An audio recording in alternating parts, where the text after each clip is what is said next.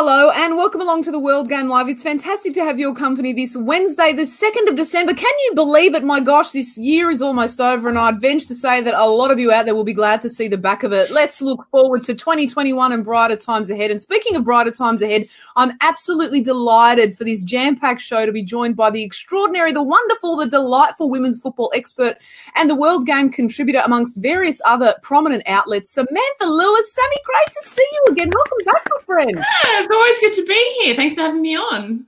It's so great to see you. And of course, likewise, my beloved colleague coming to us from his home here in Sydney, SBS Sport journalist Nick Stoll, aka Stolich. Stolich, good afternoon to you, my friend. How are you? I'm very good. I'm very excited. Uh, very excited to talk to Sam. Very excited to talk to Eddy Bosnar. We've got coming on. Ron Smith. We're going to be talking all kinds of stuff today. Kevin Muscat, ACL, W League. So good, good show. I'm really looking forward to it. Really good show. And I'll tell you what is the strength of this show, the aspect that makes it sing. It is the guests tuning in, of course, and joining us on our program, but also those of you tuning in to watch the program and engage with us. I can already see some of you jumping on board already. Some of our regulars, our real favourites here at the World Game Live. Michael Long, welcome to you, mate.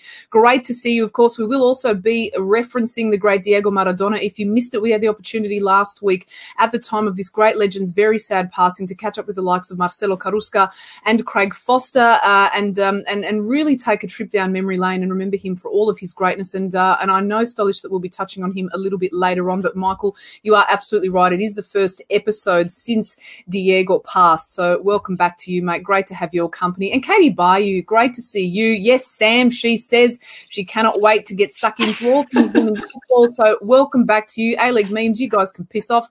Um, but anyway.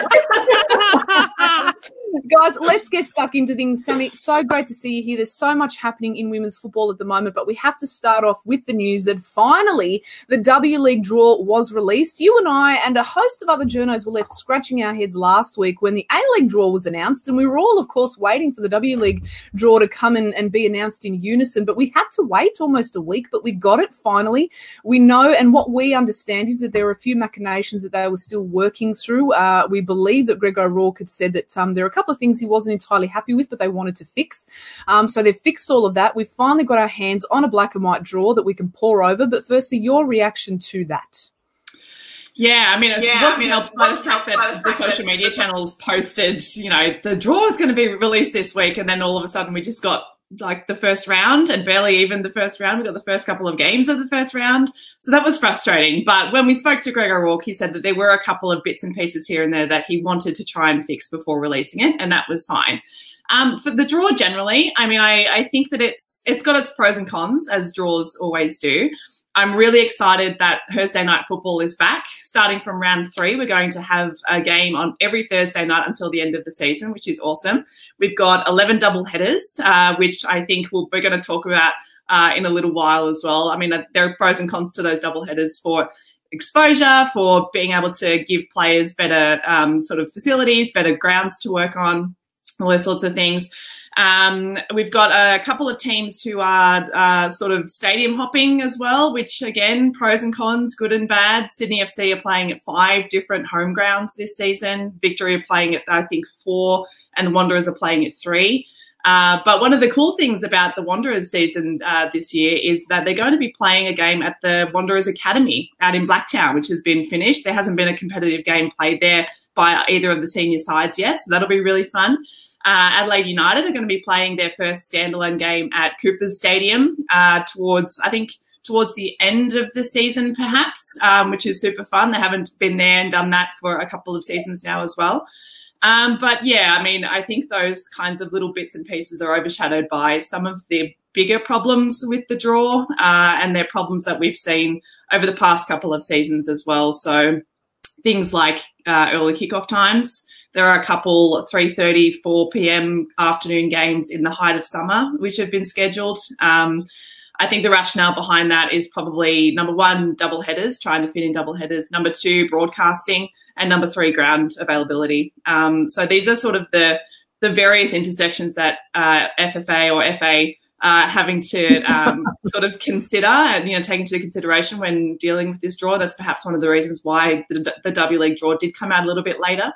Um, but again, you know, we're going to see the same problem that we saw last season. I think we're going to see a number of games having to be delayed or rescheduled altogether because it's just going to be too hot for the players to be playing, especially Adelaide playing in Adelaide at 3:30 in the afternoon on a Sunday. You know, in February, it's like you can basically predict what's going to happen already.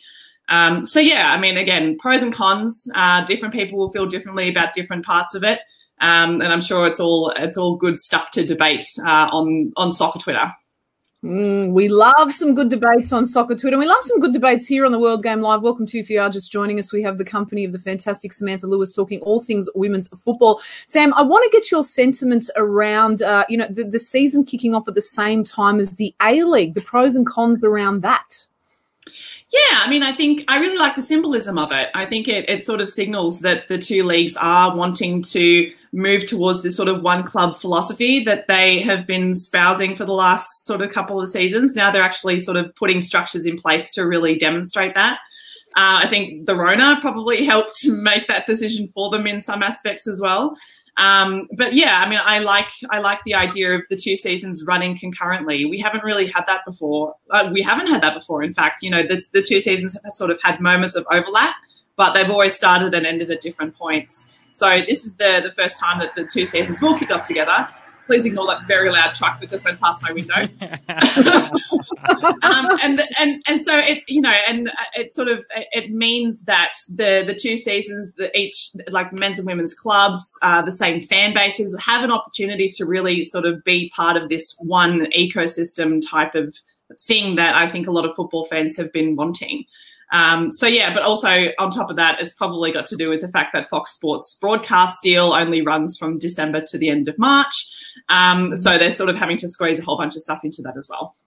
Mm, and it's good that we will be able to at least see one game a week on free to air on Sundays on ABC. They'll continue to televise those matches. A, a question coming through from Santino Mamone, one of our regular viewers here, one of our favourite fans on the World Game. Great to have your company, Santino. Welcome back to you, my friend. Hope you're doing well down there in Melbourne. He asks, are people going to rock up if there's only 25% capacity for tickets and people that live in regional areas, i.e. Melbourne and Geelong? Sam, your views around that?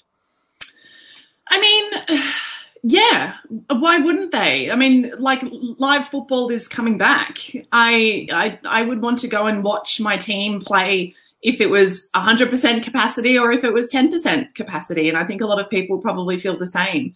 Uh, there are a couple of W League games that have been scheduled out in regional sort of areas and on the fringes of cities. Um, I think there's a, a, game in Victoria that's being played out in Morwell, for example.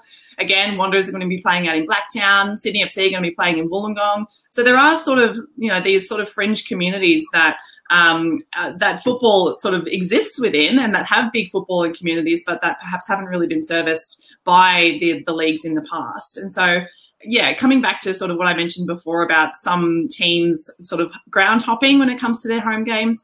One of the good things about that is that you can actually reach these communities that haven't had access to these players mm-hmm. before in this game before. Um, so I think because of that, I think there's a, a, pretty nice balance that the draw has struck between those kinds of things. There are like majority of the games are in major cities and city centres with good public transport options and things, but there are opportunities for regional communities to get involved as well. Hmm. Stolica, a question that I have for you and something that we can elaborate on also, Sam, further with you, um, is around what the real attraction is for this W League season, given that the host of our major stars are deployed abroad. The selling point from Football Federation Australia's perspective, and we also had the opportunity to catch up with uh, Westfield Matilda's assistant coach, Melissa Andreatta, yesterday. Um, the selling point is really being sold as this is an opportunity to see some new emerging stars and some younger talent breaking through because we're now in a situation where we're building up to a very busy calendar. We've got the Olympics coming up. I mean, a host of tournaments that we're in preparation for. Uh, but what's the real lure and appeal for you from your perspective for this upcoming W League season? I, I think it's. Oh, sorry, go, Sam. no, Nick, you can go. I, I was just going to say, I think it's the discovery of new talent. You know, I look back to last season, and I, I hadn't seen much of Mary Fowler. I hadn't heard much of her, and then that was the, the excitement. I think in the opening couple of games, and then uh, Kyra Cooney Cross, she was phenomenal. Uh, I really enjoyed watching her. So every year, you know, there's always a chance for some young players to step up, and we might see them the year, you know, this year, and then they go to Europe next year, and that's the really exciting thing. So there's all there's always going to be players coming through. There's always going to be great moments, and and and as the season goes on, and as the years goes on, rivalries develop and players are playing against their old teams, and that that all helps. So there's there's always something to get excited about. But one thing I kind of also wanted to ask you, Sam, was you know, we had Graham Arnold on the show a, uh, a couple of weeks ago, about a month ago, and he was saying, "Oh, the Y League, you know, it's only eight games a year, and so therefore it's not a league; it's a tournament, eight games. Mm-hmm. The W League is fourteen. It's not that much more." At what point do we say when is this going to be a full home and away season? I know that there are budgetary constraints. I know COVID. I know all these things. But when do you think we're going to start to see? I mean, a minimum, I don't know, 22 games or something. I don't know what, what the absolute minimum be, but 14 just does not seem enough. No, it's absolutely not enough. And this has been a drum that W League fans have been banging for a number of seasons now. Uh, I think if coronavirus hadn't happened, we probably would have seen full home and away introduced this season um, alongside an expansion club. Uh, but you know the world is in chaos, and they had to react as quickly um, and as safely as they could. And so I think this was probably the smartest move, considering the financial implications of the Rona as well. Um, but yeah, I mean. Arnold, Arnie is right, and you're right. It's it's not the, the season is not long enough. It's not a it's not a league it's really it's a glorified sort of tournament. Um, a lot of the players believe that. You know, I, I, interviewed Teresa Polias, for example, captain of Sydney FC, a couple of weeks ago. She has been of the same opinion for a number of years that the W League needs to be longer. That they need to have more games. And the recent performance gap report um, that I reported on for the Guardian it shows exactly the same thing. We need to have more match minutes for our local players. It's just it's just not enough. So I think the, the, the question that we really need to be asking it needs to be directed more towards the clubs now because the clubs are in control of the competition and, uh, after the unbundling.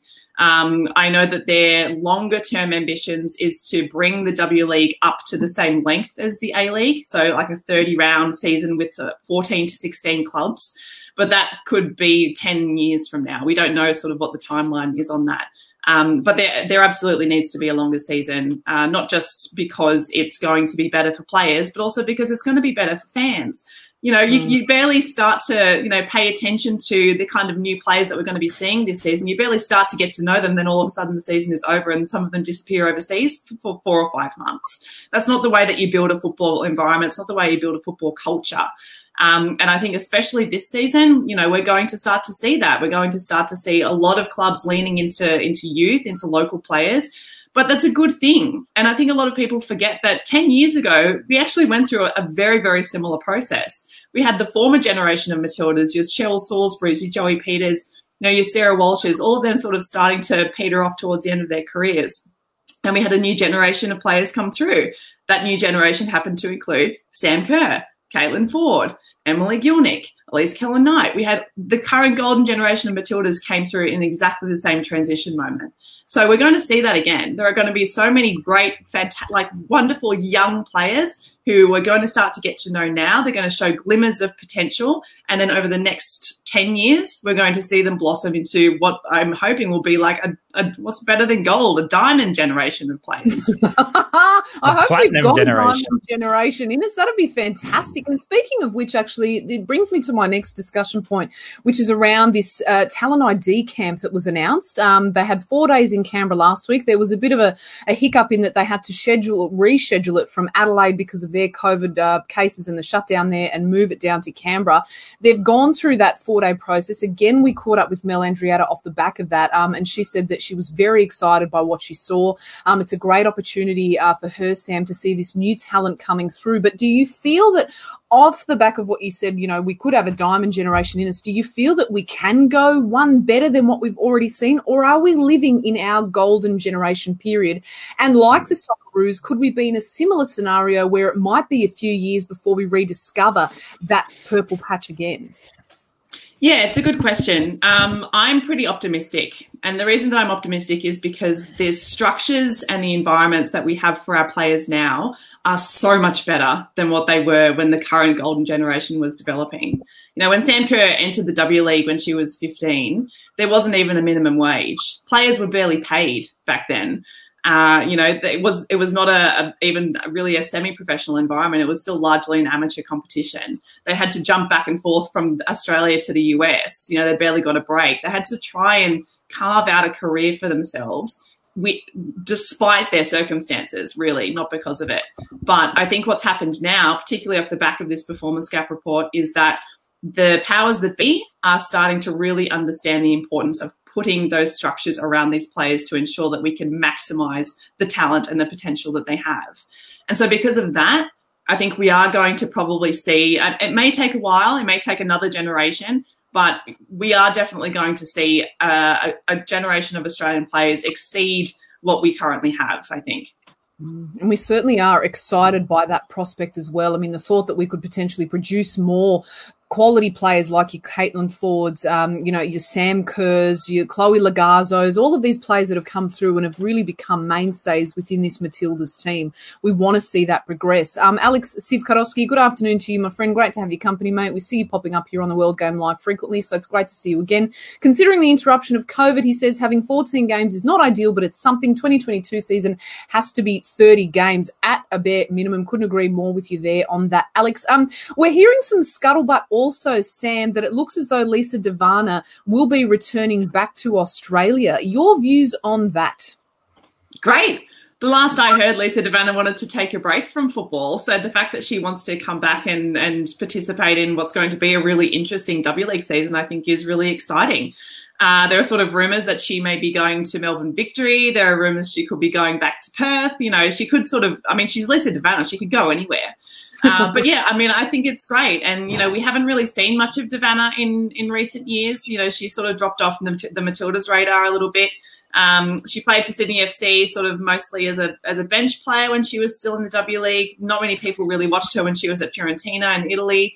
Uh, so I think it'll be good. It'll add like a, a, bit of a spark back to the league. I think you know we're seeing actually a couple of senior Matildas coming back to the W League this season, uh, particularly going to Brisbane. Weirdly, uh, Emily Gielnik, Tameka Yallop. We're probably going to see Katrina Gorry as well.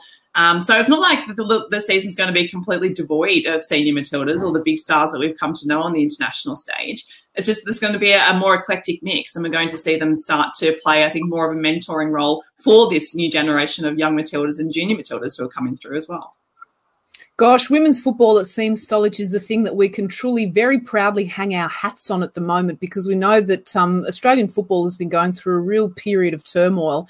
But with the news that we secured the Women's World Cup, with the news also that emerged from Football Federation Australia, and I keep saying that for goodness sake, it's Football Australia now because of this wretched name change. They're really thrown us through a loop. But on that, Sam, we got to the bottom of that just quickly as a side note about the name change. And it seems as though the powers that be have said that it's time to move in a new and fresh direction. And that was the reason behind the name change. It's time to move away from that old football politics and, and things that have really gripped the game for so many years and, and actually get into a new era. So that's that's that's our understanding on, on why they've moved in that direction. But Stolich, um, the news also that um, Football Australia and Price Priceline Pharmacy have now partnered uh, in a new sponsorship deal has been welcome. And it, it seems to be the kind of injection that the women's game needs now as we build towards 2023. Yeah, the women's the game women's and the Mini Roos uh, program, which has been really good. So yeah, it's I think it's a great move uh, for the game. And I was talking to Sam Lewis about this, you know, earlier uh, off air about how it is a really good space because it, it kind of targets women and, and, the the right audience. And and even I was saying, well, wouldn't it be good to, you know, there's so many Priceline stores across I think every suburb in Australia. Wouldn't it be good to have W League, you know, signs and and paraphernalia everywhere in Priceline store. So every time you're in a Priceline store, you're very aware of the W League. You know, they could do kind of things like if you spend a certain amount of money, you get discount on W League tickets or even free W League tickets. I just like the idea that, you know, a Priceline is something that we, you know, will go into every day or every other day and for the W League to be a part of that and such in the conscious of Australian minds, I think that's a fantastic thing. So good work getting this uh, Priceline deal across, and hopefully we can squeeze all the juice out of it, not just you know take the money and that's it. Really engage the community uh, in every aspect. Sam, what was your reaction to it? And my follow up question to that would be around whether or not we can start to see more injections of cash coming through into the women's game, but also football overall. Yeah, I mean, signing on Priceline, I think, is a really clever move by Football Australia. Um, and it sort of comes off the back of their announcements that they've partnered with other major brands that I think are sort of, sort of starting to move into this kind of space. Brands like Cadbury, brands like Pantene, now, in the past, I think Australian football generally has sort of just taken what it can get uh, and run with it, um, but not actually really thought strategically about the kinds of brands that they've partnered with. Um, women's football and women's sport generally, I think, is in a really important and really uh, bankable kind of moment you know, we're seeing so many, not just in Australia, but around the world, we're seeing so many major brands come to the women's sport table.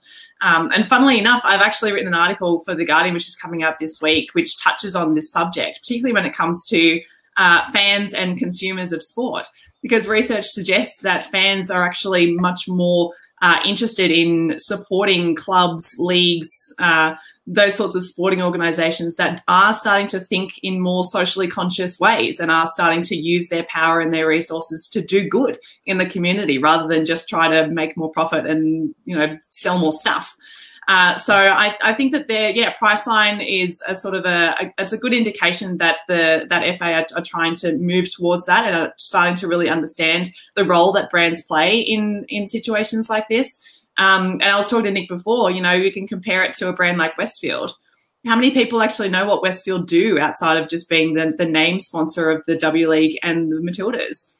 Do they actually do much outside of just giving them money? I don't really see Westfield, you know, going tooth and nail to ensure that every window, every opportunity they have, they bring Matildas in store to do signings, to do meetings with fans, to do all that sort of stuff. You know, there are some brands that are on board, but they don't actually do a whole lot. So I'm thinking Priceline may actually be different because we saw Priceline last year. They sponsored the Western Bulldogs and the AFLW, and they were really active in that space as well. They were doing promotions, they had jerseys, they had all this sort of stuff. So I think it's really, really important um, for the women's game generally to be partnering with sponsors like this and with brands like this, which are appealing to broader markets that you really want to be bringing into women's sport as well.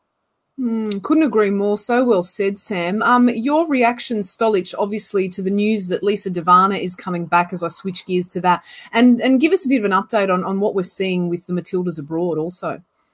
Yeah, well, uh, I think it's great that Lisa De Vanna's coming back. I think you know she's a big name. You know, she's a proven goal scorer. She's she's scored some amazing goals over the year. I, I wonder, you know, what level she's going to be at uh, at this stage of her career. You know, it's a fact that she's you know gotten a bit older, but I'm sure, sure she'll still deliver. Again, maybe one of the benefits of it being such a short season is the fact that you know you can kind of do well for the 14 games, but. Uh, I think it's great. But yeah, Sam, one thing I wanted to ask about you was uh, Sam Kerr. Uh, you know, we had very high hopes for her at Chelsea. It's not going exactly to plan. It's not. It's not going terribly. She's, uh, I think, played six games, three goals, um, but little less game time than maybe we anticipated. There were those early struggles earlier in the season where she missed a lot of opportunities. Less starts, less you know game time. What do you think is the reason behind that? And do you think it, it, is it just a blip or is it something more? Yeah, good question. Um, I think it's a multi pronged problem for Sammy.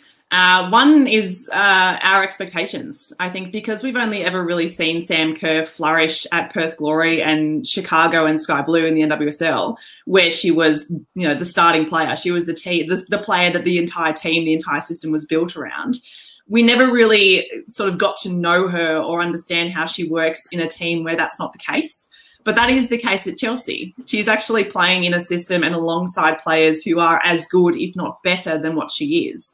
And so she's having to really fight for her, for her place there, you know. Um, and she's coming up against uh, another centre forward in Bethany England, who is perhaps in the best form of her entire career. She's probably going to become a starting striker for the Lionesses. Uh, she won almost every individual award in the FAWSL last year. So it's really tough for, for Sammy coming into that environment and trying to supplant a player like that. But I mean, I, it's hard to sort of make judgments from the outside. Like, yes, she's not getting as many match minutes as perhaps we would have hoped, um, as perhaps Tony Gustavsson and the the coaching team of the Matildas would have hoped as well. Um, but she's probably learning and developing in other more important ways. You know, a lot of the influence that Sam Kerr has had in Chelsea so far has more been on the assistant kind of end of things. Um, she is becoming much more of a team player rather than the, the focal point of their attacks. She opens up space for other people. She assists goals. She, you know, sets up all these kinds of things. So there are ways in which Sam Kerr is benefiting from not getting as many match minutes as she would have expected. Um, but again, we have to ask her if she's if she's really enjoying it, if she feels like she's developing there, if she feels like she's in the right environment for her, then she's in the right environment for her. And who are we to judge? Mm, couldn't agree more. I'll tell you what, there's no judgment on you, Sam Lewis. It is all nothing but praise. You are sensational. We've absolutely loved having you on our show to give us an update on all things women's football related. Of course, so many exciting things coming up in the women's game. Great to have the news that some money is being injected into that space and also at the grassroots level as well. Hooray. We hope to see some more investment in that area and also that we have a W League draw, that the W League is going ahead and we're looking forward to seeing it kick off. And perhaps we'll see some um, talent that's what we're really looking forward to. But we will catch up with you again as the season comes closer so we can get a fabulous preview from you. Samantha Lewis, you do fantastic work for us here at the World Game and everywhere else that you contribute to. So keep up the great work and great to chat to you. Thank you so much. You so Can't much. wait to come back. Yes, good on you, Sammy Lewis. We love having you here on the show. Great to have her company. Of course, we're looking forward to our guest company now that we've got coming on the show. This man, of course, was able to set the A League alight and uh, he had a fabulous career over in Asia. He's a fantastic entertainer, a man that always speaks the truth. And last week, of course, he he, he gave a very honest and uh, I, I, I, dare say a, a truth bomb that we all needed, a very honest review of where Australian football is at at the moment. And we're so delighted to catch up with the great Eddy Bosnar. Eddie. Welcome hey, along to the show, Stardy. How are you? Tell us how have you I'm been? Well. What to? What's news with you? Can you hear me? Yeah, yeah. we, got we on? clear. We got okay, you loud good. Okay, good. Um, not much. Uh, everything's been quite good in the last week. I was on holidays for a week, so a little bit off time off work. Um, and yeah, and then I, I got your call from you to see if I wanted to come on, and um, happy to do so. No, we're very happy to have you here, of course, because the, the article that I referenced there, um, w- when you spoke to John Davidson, one of our contributors at the World Game, was fantastic. And I actually put up a, tw- a tweet and I said, Bravo, Eddy, we need more honesty like this about Australian football. Um, but can you tell us quickly, before we say hello also and, and allow Ron Smith to join us, the great smudger, can you tell us firstly, Eddy, what your observations of Australian football have been, particularly over the last year and the way that things have been handled throughout this COVID period? Period because it's unearthed a lot of issues in Australian football that we knew were there, but we feel as though they've been brought well and truly under the microscope. Look, um, to start and to really be honest with everything, I think we need a lot, we need hours and hours and hours um, to talk about the issues that um, are happening in Australian football. But um, the most obvious thing that that I can see happening is that we don't have players playing at a higher higher level in Europe any longer. Um, and I think that that's a, our biggest problem, um, and that, that becomes a problem for the national team. It becomes a problem for younger players in Australia who are who are looking at someone to aspire to. So, how could you, as a young player playing in Australia, or trying to say, "Look, I, I watch Messi, Ronaldo, and and all the English Premier League every week," and and we used to have Tim Cahill to watch, and Viduka, and Harry Kewell, who we're going to watch now. We're going to watch players in India and in you know in in Japan. No disrespect, but I played there as well. Um, and in these Asian countries, instead of looking at players who are playing at you know Mark Bosnich, who was at Manchester United and and um, Aston Villa and and Schwarzer and all the rest of them. So the list goes on and on. But in the last few years, we don't you know we, we don't have any players playing at a high level, and I think that's a massive problem. It certainly is a massive problem for Australian football. And one man that will be able to add to all of this is the great Ron Smith, Dr. Ron Smith, aka Smudger. Smudger, fantastic to have your company. Thank you so much for tuning in, old friend. It's always great to see you. Of course, I know that both you and Eddy are, are very well versed in, in Australian football now and the problems that we're facing, Ron. But firstly, um, your reaction, of course, to, to some of the comments that Eddy's made. I'm sure that you'll agree with a lot of them. But how have we ended up here, Ron? Where did we go wrong? Wrong when it came to failing to produce, you know, the, the top quality talent that you had the, you know, the real fortune and, um, and, and great ability to oversee during your tenure with the Australian Institute of Sport. But, but how have we ended up here? I think you're muted, uh, Ron. I think oh, uh, if you can press the microphone icon, uh, we have a few technical difficulties, but she'll be all. There you go. Sorry. There we go, Smudge. I put on mute because I've got two grandchildren that are a bit noisy in the background. Um, so I didn't want to interfere. Um, I think there's a couple of things that maybe we haven't really come to terms with. And the first one I would say is the changes in society. Mm. Um, kids these days, from what I can gather, and I talk to a lot of people, they don't spend anywhere near as much time as previous generations did in the yard. I mean, I've had these discussions with Ned, and he tells me about what he used to do in the front garden, dribbling around sticks and shooting into a goal that he made. And, and smashing this. windows and smashing windows too, Ron. yeah, exactly. Joe Simunic holds the record for that. He did 13 kitchen windows from his own back garden. Um, but you know, so I think that's something because that's where you learn touch. You can't teach touch; you can only develop it. Um, and and so that is a precursor for being able to play at a high standard of football, in my opinion. And I've always said this that you only develop feeling, you can't teach it. Now, you can tell people, you can give people tips about what to do in terms of how they prepare their body to receive a ball and so on and so on. Um, but the actual feeling comes from repetition. So if you don't get that repetition, you're not going to have the same level of touch and feeling. That also then goes into how good are your techniques in passing the ball and actually delivering the ball and having a range of technique. A lot of that comes from isolated practice and playing with your mates or having a, a dustbin to chip into. Now, I, I, often think about this. That's how I spent most of my childhood because I didn't have, in early days, didn't even have a telly at home. So, you know, my mum used to kick us out on the weekend and we'd be in the park all day Saturday and go home when we wanted feeding. Um, that doesn't happen. That doesn't happen almost anywhere now. Um, and so the downside of that is kids don't have the same level of technique. Arsene Wenger said on the weekend, the current players they're technically not as good as, you know, players 20 years ago. And I, I think we're seeing that, particularly in the developed nations. Kids do not put in the time. And so what I would say is that the time that you do have them in clubs for training, we've got to maximize the opportunities to actually influence and stimulate and motivate kids to practice, maybe even show them what they can do. Uh, I've, I've had these debates about juggling the ball people say, yeah, but you don't juggle a ball in the game. And that's correct. Hmm. but you show me someone who's good at juggling the ball, who's got a touch like a baby elephant. It doesn't happen. Hmm. You know, um, touch and juggling go together. And, and so I think what we need is we need to find a way of motivating kids to actually practice on their own and with a mate or even doing things in, in the driveway or indoors. Tom Byer's been saying for a long time now, and I'm a big fan of what Tom's advocating, that ball manipulation should be encouraged before kicking the ball. Mm. Because most of the problems that people have isn't isn't kicking the ball somewhere. It's actually stopping and starting and changing direction and, and being able to do that without actually looking at the ball. Um, I mean, I used to joke with your brother, Lucy. I always said, I used to, because he was a lot taller than me, I'd look under his chin and say, Where's your third eye?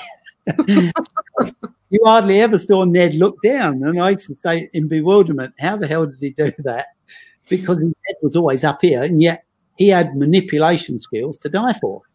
Now, if we know that that's a prerequisite for players at a later stage, if you can get everybody to that level, then what do we start with? Well, let's start with that at a, at a young age and encourage kids to play and have fun at a young age rather than trying to force them into playing football a certain way. So I, think, as Eddy said, there's a there's a couple of hours of discussion here, um, but that's one of the things. So how do we cope then with changes in society? Um, and there are some good advantages as well, though, Lucy, from having technology.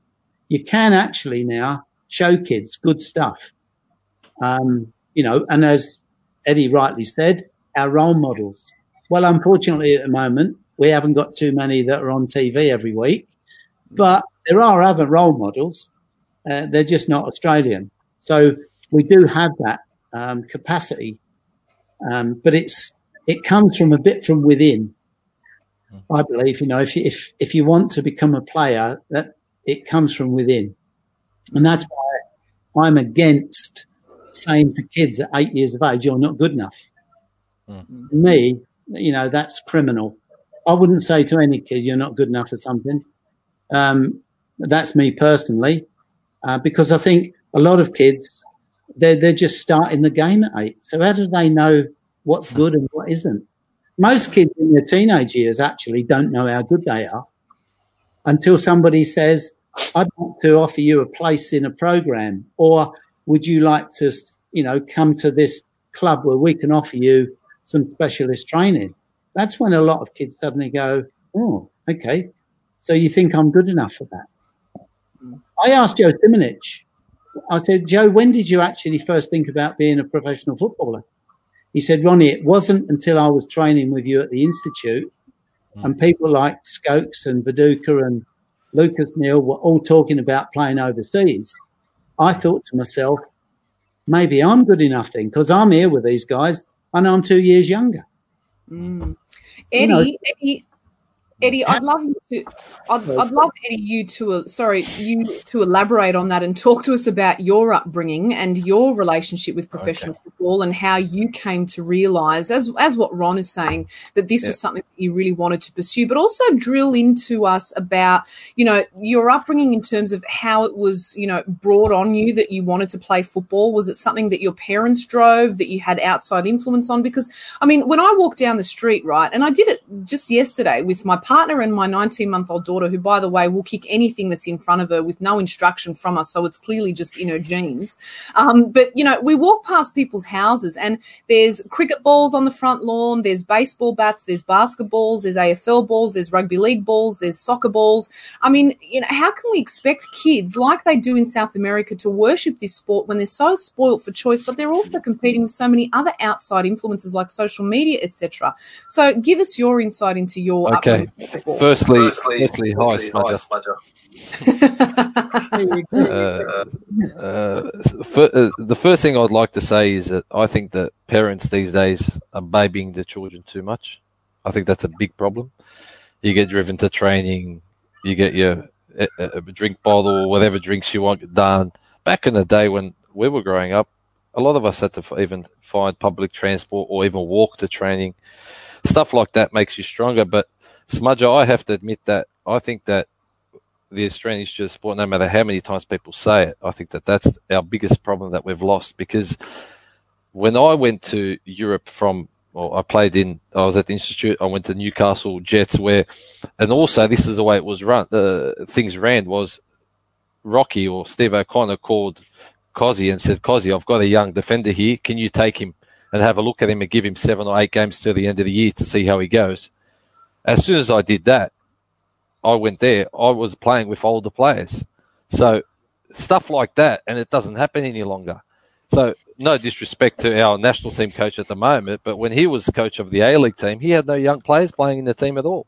Mm. So how can we say, okay, we don't have any more 17, 18, 19 year old players? We used to have Steve Corica playing at Marconi. I don't know, you, you had Popoviches, you had, uh, there's so many young players who played at 16, 17, 18 years old. I played in the NSL against John Markovsky when I was 17, not even coming out of the, out of the Institute of Sport.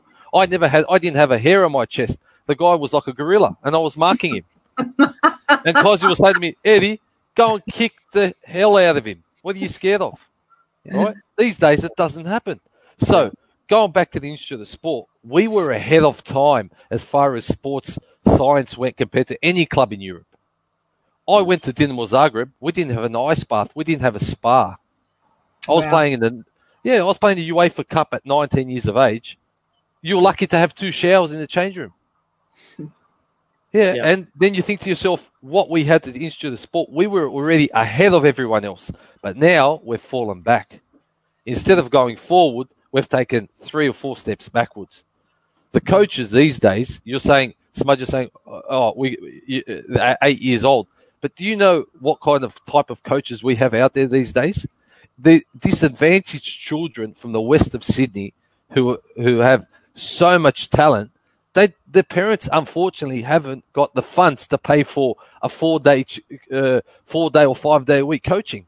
The club should be doing that. The FFA should be saying this is how much each registration should be should cost. It goes around the whole board of the whole of Australia. You can't have one club paying two and a half, three thousand in SAP. The other guy's got he's got four kids. I've got a guy who's got five children, five male Croatian boys, and I tell you, if he had money, his five children would be playing in Europe in ten years' time. But he can't do it because financially he can't afford it.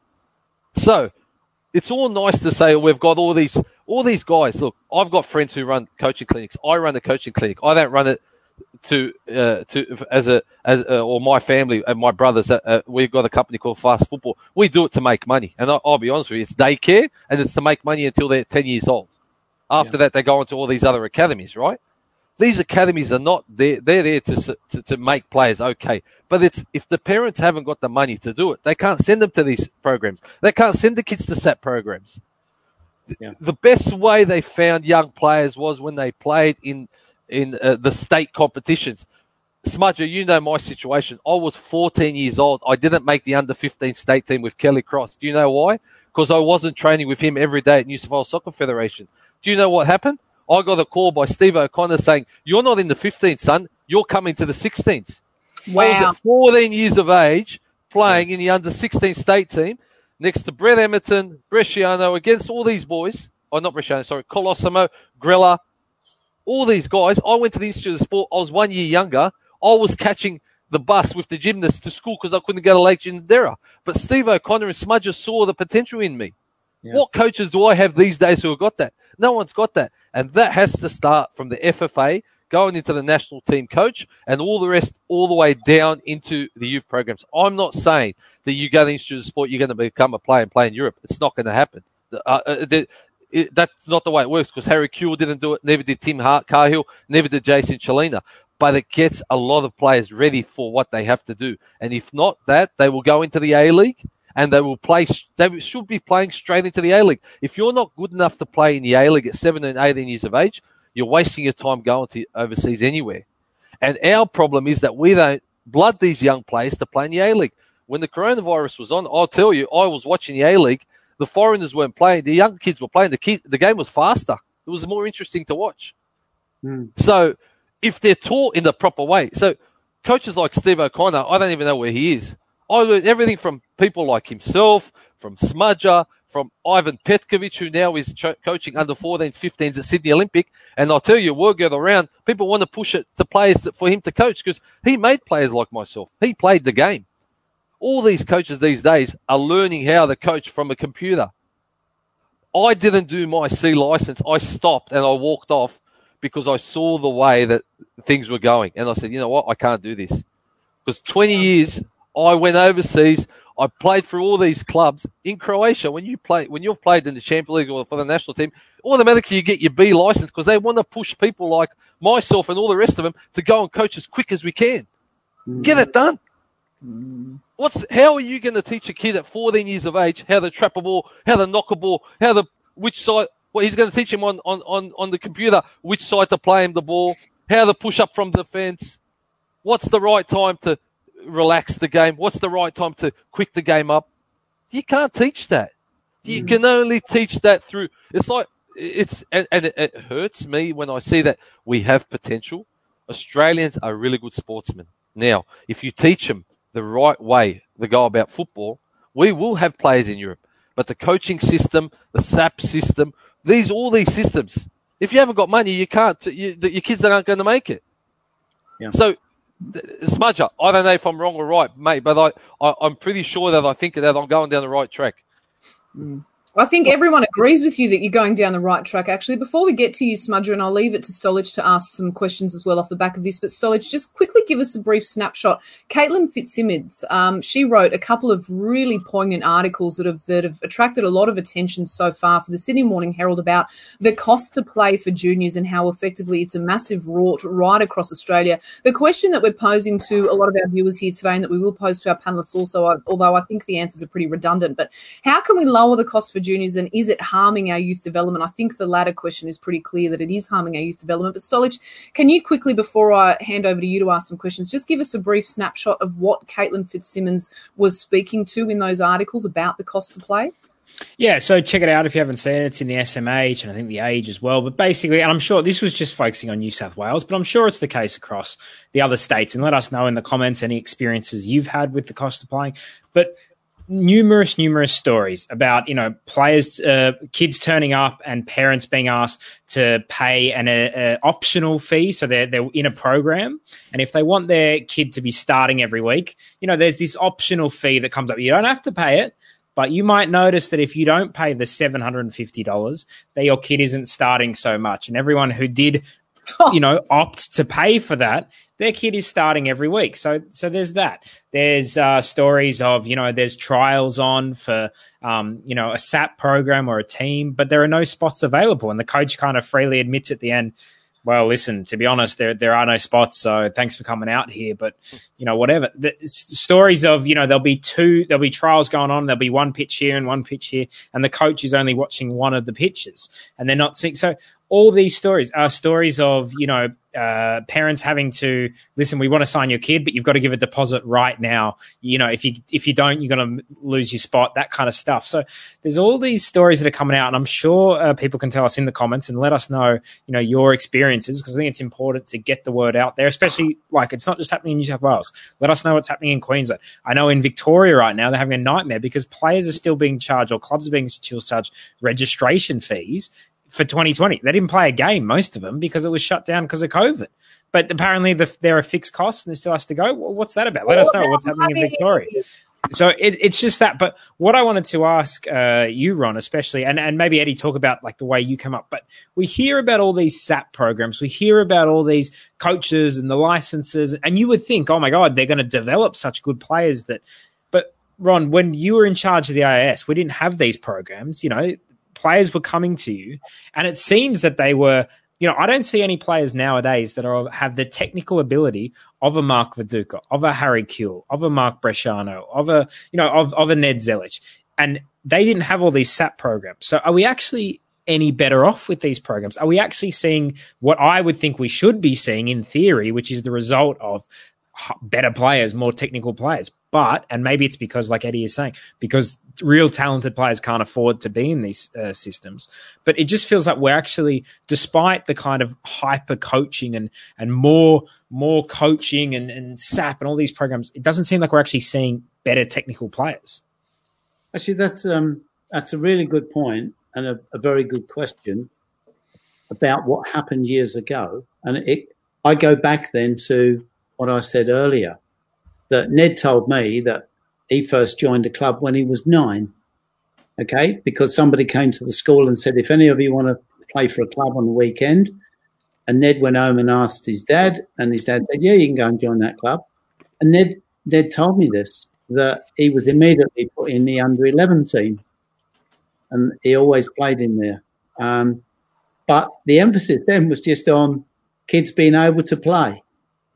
Um, so, you know, there's someone like Ned who developed, you know, a lot of technical ability by playing in the garden and down the park and didn't actually join the club till he was nine. But he wasn't told, oh, you're not good enough or you're a superstar at nine. He just joined a club that he could play in at, at, at, at a, a level of ability that suited him. So because of what he learned at home, he was more advanced than some kids that just went to the club for the first time as under So what worries me about so-called SAP programs is that I think they may be um, overdoing it. There's nothing wrong with having talent ID programs, but essentially, my belief is young kids need to fall in love with the game and, and, and look forward to going back next week to play. Now, I'm not saying that they don't do that in a, in a lot of cases, but to, to kind of go back to, so how did that impact on players years ago? Well, they had freedom to do what they wanted when they wanted to some degree. They had a football season and it may not have been very long, but because they love the game, they'd play in the park, they'd play in the garden, they'd do all sorts of things like that. And I, I just worry now that I hear about some SAP programs where they're playing 40, 40 weeks, three, four nights training a week at nine years of age. If you do that for three years, you're probably you're liable to actually fall out of love with the game because you haven't done much else. And there's a danger of that. And there's plenty of evidence to show that the the multiple sport approach for young people to to learn to play different games and experience that um, is beneficial. And there's a lot of research also to show that it's not until the early teens that a lot of kids, boys and girls, make their mind up about am I going to be serious about trying to be a netballer or a footballer or a basketball player?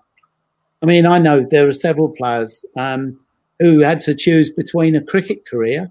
Scott Ollerenshaw was one. He was a wicket keeper for uh, New South Wales. Um, played with Steve Waugh in that. But Ollie wanted to be a footballer. Steve Waugh went into cricket. Now, they both played international sport, but they were both good at different sports at a young age. And there are lots of kids like that. I've got one, you know, a, a young lad in the TSP program now who's a top basketballer in the state. He can also be a very good footballer. He's going to have to choose somewhere along the line how serious he wants to be about one of those sports. And what a nice position to be in. But if he hadn't had a varied background as a kid, um, then maybe he wouldn't have those choices now. And one, one, one, I don't want to hog the limelight here, but one of the things that I would say also uh, about youngsters growing up is that that they need some freedom to express. And there's nothing wrong with playing games. But I've learned recently of some young players giving the game away because the match experience is a bit too traumatic for them at eight years of age. Um, and so they've given the game away. Friends of mine who've got kids, and they say, "Oh, he's quite a good little player. He loves going training. If he could just go somewhere and play, he he wouldn't give the game away. But the match ordeal is too much for him. He can't. He, he doesn't enjoy that at all.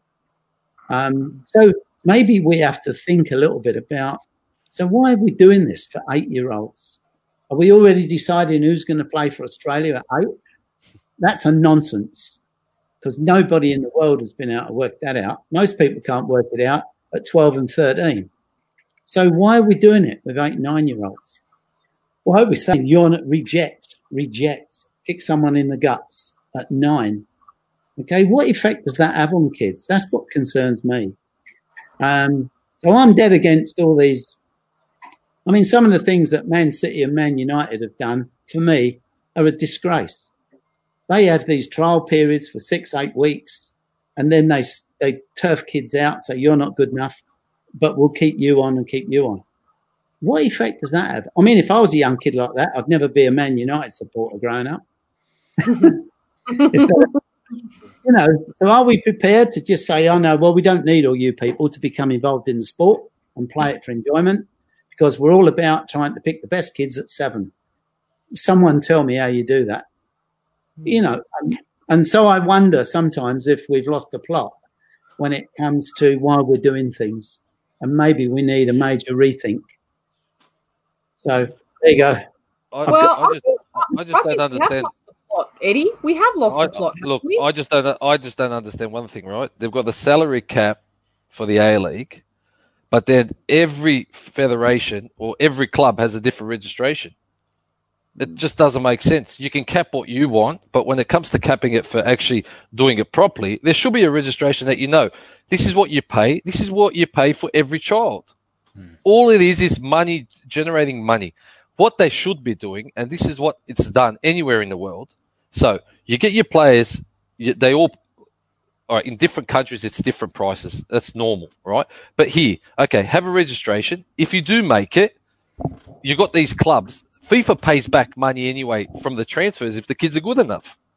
But what we're trying to, what everyone's just, it's just like a business and that's all it is. It's just an ongoing business. And for the parents, and I feel sorry for the parents because they've got to buy the three, four hundred dollar boots, maybe two pairs a year. You got three kids. You pay your three thousand for your SAP.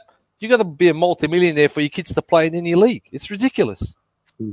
So, I say yeah. about the SAP? In mm. Victoria, mm. they have a SAP program. Doesn't cost anything. There you go.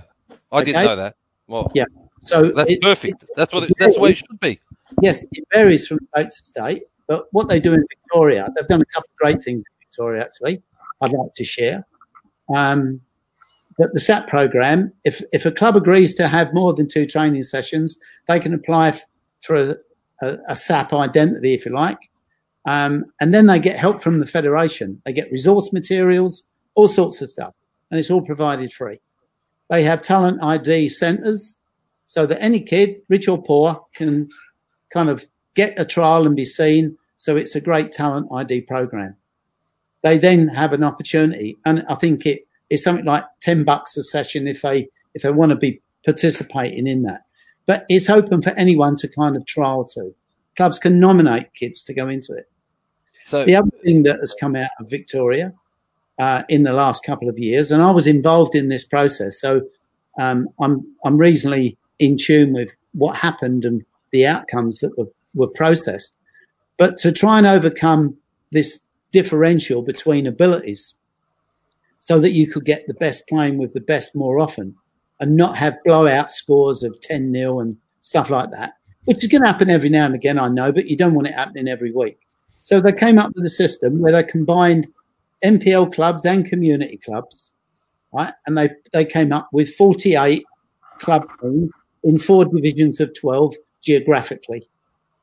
And so the first 11 games of the season, um, you then decide where you are in position. Now, you might get a few mismatches in that bit, okay, but it's not impo- it's not possible to eliminate a team winning by more than five goals. Uh, it still happens in the Premier League. Um, so what they do then is the top three in each division then go into what they call the first division and they play home and away rounds. So they get another 20 odd matches. And then the teams that finished four, five, and six, they'll go in the second division. And then they play across districts. So they're reducing the amount of travel in the first instance, right? But they're also trying to get like with like. So if you're a team that maybe copped a few batterings in that early round, you're going to be play with all the other teams that all finished in the last three positions. So again, you're like with like, and at mm. least it's more competitive. Now, I think that's that's a great way of doing things, and it resets every year. So the next year, if your team's got better, you might go up and you know you might find yourself playing in the four, five, and six division. You know, um, so I think ideas like that to Look, cover a number of issues are very good. I wanted, I, I wanted to. Could I just say? Could I just say something quickly? Yeah, we're we're so fortunate, right? So in Australia, when you look at all the best players that come, we've all come from somewhere into Australia. We all we've all migrated here, no matter who you are, right? Yeah. Now, at the moment, we're having we're having more and more migrants coming into Australia from different areas now. Before it was Eastern Europe, Italy. We had a lot of the Scottish, the English. Now we've got other other. We've got the uh, uh, uh, um, Middle Eastern people coming in, and and all different all different backgrounds, right? If we had proper programs in place, the, how, how much there is to choose from from all these different backgrounds, all these different players. So, like I said, it all comes back to parents not being able to afford it. There has to be a stop to all these registrations going up. It's ridiculous. Who I, I honestly don't understand how one club can charge one amount and then another club will charges another amount. Where does that money go? But does that, solve all, does that solve all of our problems? And I want to no, no, it doesn't. But you, have got a lot of players, but you're you're losing a lot of players that could have made it, Lucy. Of course, and then, of course. Then, that's that's just that's just how it works. Ron's saying it speaks to what Ron's saying in that we have societal issues that are now actually taking over and are competing influences for our kids parents, the way that we're parenting our children. Eddy, you can speak to this. I, you know, my father, of course, encouraged my brothers to play football. If I came home and told my Croatian migrant father that I wanted to play cricket or something, he would have told me to pack my bags and move out. And I'm sure yours would have done the same too, Look, but that's how they I, are. I, I, I was too scared to ask, but, but, but uh, do, do, you know, do you know the, influences? Yeah, can I, can I tell you what the, what the difference was? All right. So, we were never pressured that we had to make it mm. ever. The parents today, there are so many yeah. fathers, and I know them. Yeah. Never made it in the game. They see that in their sons. That's yeah. sad. The mothers see that in the sons. Mm. I, I, it's ab- when I go to watch games, I'm like, wow, this never happened when I was playing. Yeah. And the parents put so much pressure on the poor kids. Of course, we're going to have mental problems with children. They're going to be depressed. I used to go to bed with a so- with a soccer ball. They go to bed now with a PlayStation stick. It's different. Can can I? We've got to respect that, though. Do you think one of the reasons that parents are putting on so much pressure in their kids is because they're paying so much money? That, because that they're be like, that could be I'm another, paying yeah, could five thousand dollars for a SAP program, extra it academy could, boots. It, they're on, man. Be. It's an investment. Let, you know. Yeah, that that's the way they're looking at it. I speak to. I've got friends in the game, kids that play all the time. It's like my son's going to make it. Oh, he's going to Liverpool. Oh, he's yeah. going to Ch- Chelsea. He's going to Real Madrid. And I think to myself, do you want me to tell you now or do you want me to tell you later? And they, and so they asked me, what would you do? And you know what I said to them? Go to school. Mm. Because you can always train to become a footballer. There's a, but if you've got that background of a school, there's no dumb soccer players. They can say they're dumb, but they're not dumb. To be a top-notch world-class player, you have to be switched on. If you look mm. at Ronaldo, what he does now, he reads books now. He gets people to educate him in what he lost because he's investing all this money in all these businesses.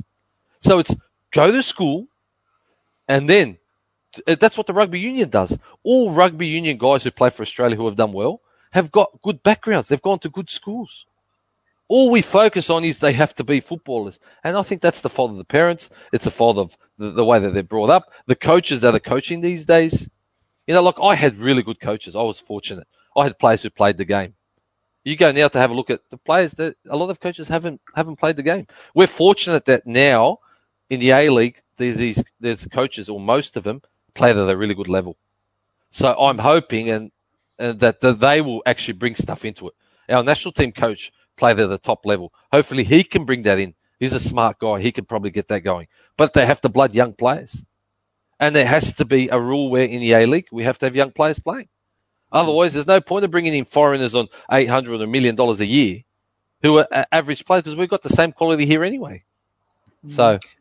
We've been having the same conversations, for 30 years, effectively plus. And, and, and before we move on to what's happening in Asia and, um, and your role with the starting 11 panel, because I'm conscious of the time, um, but we've got a question from Gianluca Anzalone, which I think is a really um, a, a bang on question in this situation, because we all know, I think we personally, we have lost the plot in Australian football. Eddie, you're absolutely right in saying we've gone backwards. Smudger, you've hit on so many key points about why we've ended up where we've ended up, you know, moving away from the Australian Institute of Sport. We we can all acknowledge now in hindsight was a very bad idea. But what we're devoid of is how to fix these problems. So Gianluca has asked, so what would be the call to action to change this? How can this be changed? Where do we start? Because so many of us, I personally, particularly over this this last year, I felt so fatigued and burned out from the problems that Australian football is experiencing to the point where I'm almost a bit kind of over football, over Australian football. I'm over it all because I just know that we have so many issues that we're facing. But how do we actually get over that? We know we've got to lower the costs. We know we've got to focus on getting kids more match minutes and introducing better quality coaches and, and giving them more opportunities to develop technically. But how how do we do all of these things, Ron? How do we get to the next conversation of change now? Okay. Well, one first off is recognizing that you got a problem. That's right. Which we do. That's the first point. Yes. And so a lot of people have been vocal. The 11 principles that the FFA have developed have come out of all of these sorts of things being highlighted and people expressing their opinions about what needs to be done. Now, you can't do everything in one hit. And I know it took FFA 18 months to do research and involve everybody in it before implementing a change to the competition structure. I also know because people came in with their books that saying that to do uh, an NPL training program in good facilities with qualified coaches and three or four sessions a week plus a game on the weekend costs money and you, you, are guaranteeing a, a 40 week program for that, the majority of people, if, if you can do that for under $2,000, you're getting good value for money. Now, so what do we do for the people that can't? Well, it's been suggested that we need to start being a bit creative and getting NPL clubs to recognise and work with everybody for the good of the game. So if there are some kids who can't afford it, then maybe we can have some kind of a compensation where clubs could actually accommodate one or two kids. But alongside that, you've also got um, open trials to have talent ID, and I think that that's that's something that um, is happening in a lot of states. Is then what do we do for those players who want to be, if you like, playing or have got the ability to play at the higher levels? We need to have some programs that are free of charge for really talented kids.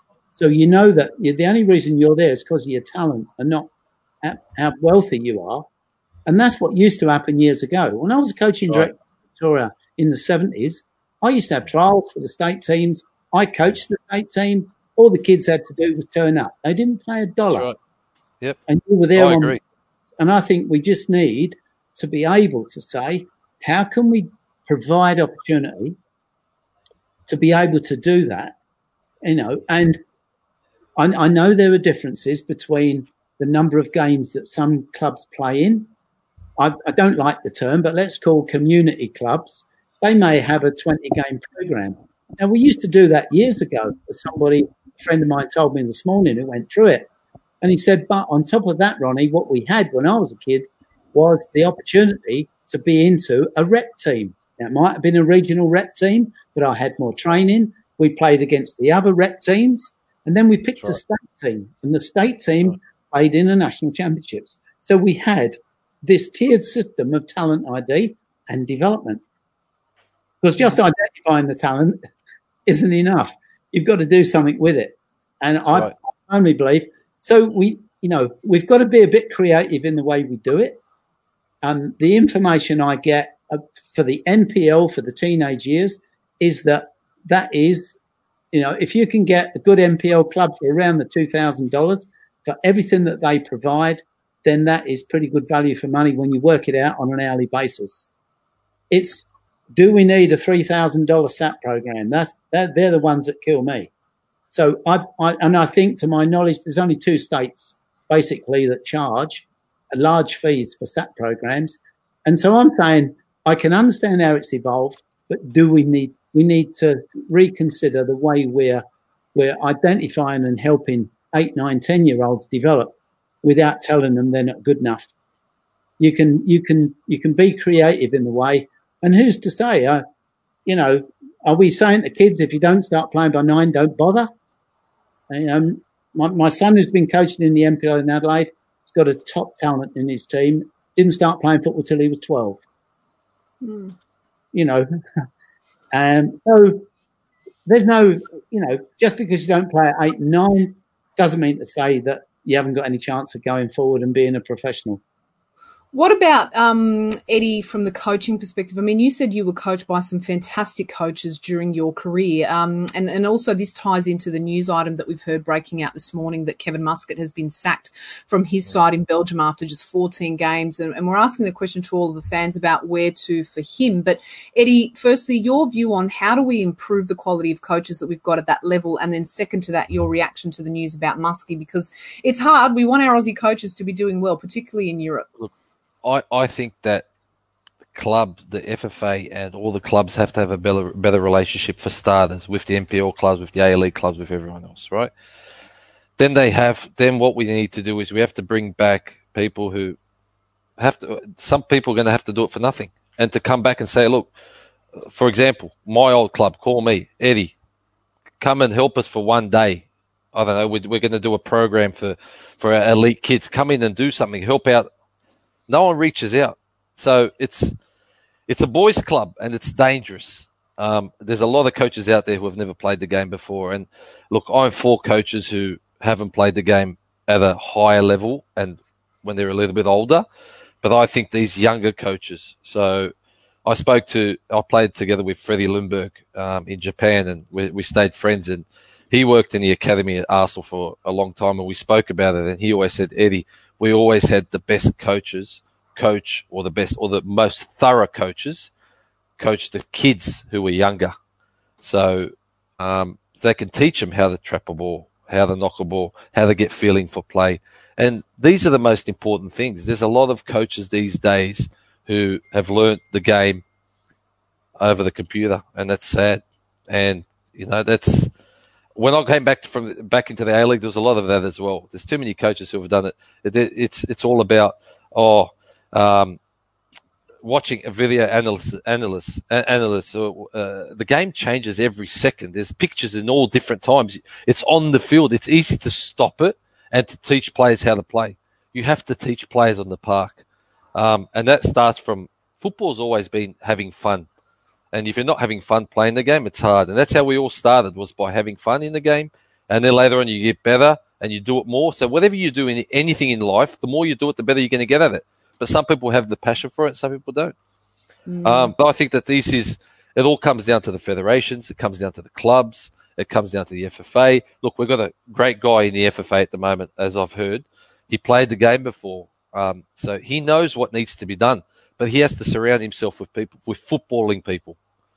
In all these clubs, you need footballing people, not people who uh, never made it in the game and now they want to do it and they want to try and show a kid how to play.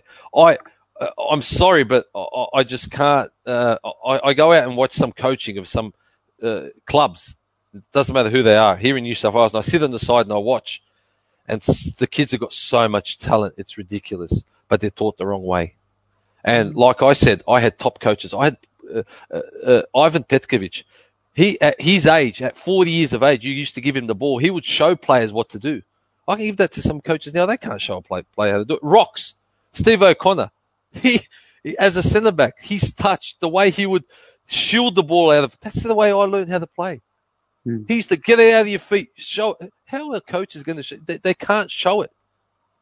It's just you know, and that's why I'm saying you've got coaches now who can do it. And the big problem was we had an era where fitness coaches started becoming, they started getting involved in these uh, passing drills and, and, and warm ups and, and they used to incorporate it in football. No, Stay to your fitness, do your fitness work on your fitness side, leave the coaching to the football professionals. Yeah. And that's a big problem. And people can get angry at me or whatever, say whatever they want. But I've played around the whole world and I've seen it's done.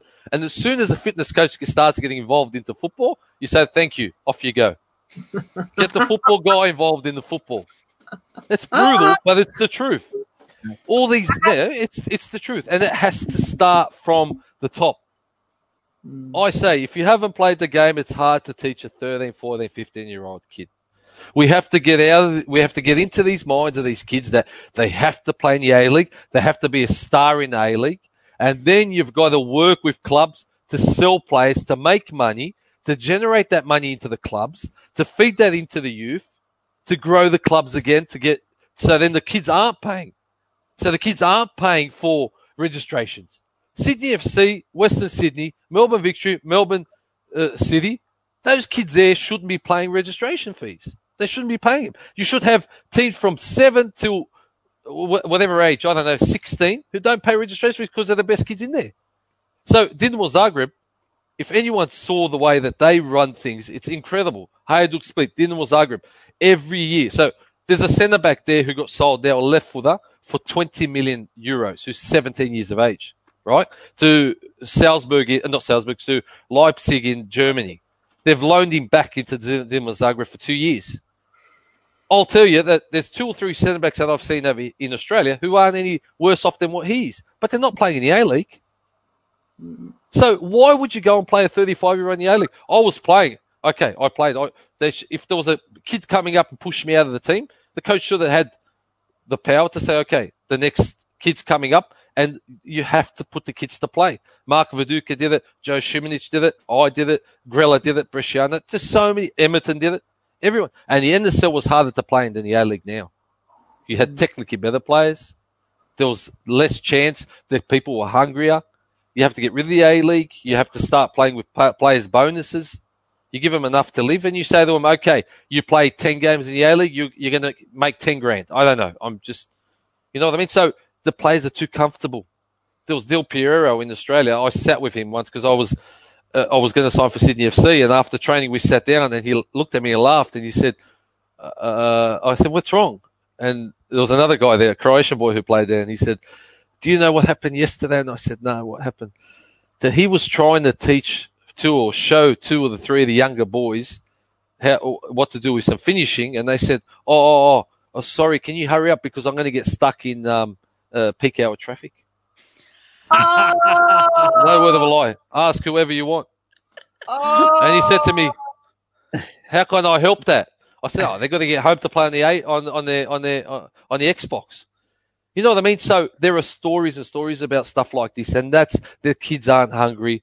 The parents are trying to push kids. There are so many issues. Look, no one's going to be able to fix it, like Smudger said, in one year time. We have to identify the problem and we have to go step by step. We have to try and do it from the roots. If we don't do it from the roots, forget about it. We're going to lose all these players. No other pl- sport is played in Australia like soccer is.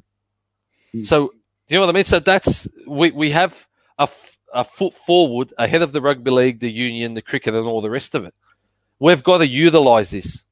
How do you do it? I don't know. I wish it was easy. It's easy said that people can say, "Oh, look, he's on there talking as much as he as he wants." Yeah, what it's I can, to talk. Sorry, um, yeah, you're right. Is that during COVID, there's been an awful lot of work done at FFA to try and find some solutions to these problems, and they're not all going to come out like overnight. No, of course not. A lot of the things that you're talking about mm. have been under serious review and are mm. continuing. You know, um, I was asked to, um, if I'd be interested in becoming a, a, technical consultant to the FA about coach mm. ed player development. Mm. And like you, I've been passionate um, mm. and on the outside for some years. So I, I jumped in with both feet. Yes, mm. absolutely. I would love to because we we can learn a lot from the past, even if you can't replicate exactly what happened then, because of changes in society. That's right. Are we actually Smudger on that Smudger on that point about? And I know we've deviated away from the Kevin Muscat story, and we'll touch on that briefly in just a moment before we say goodbye to you both.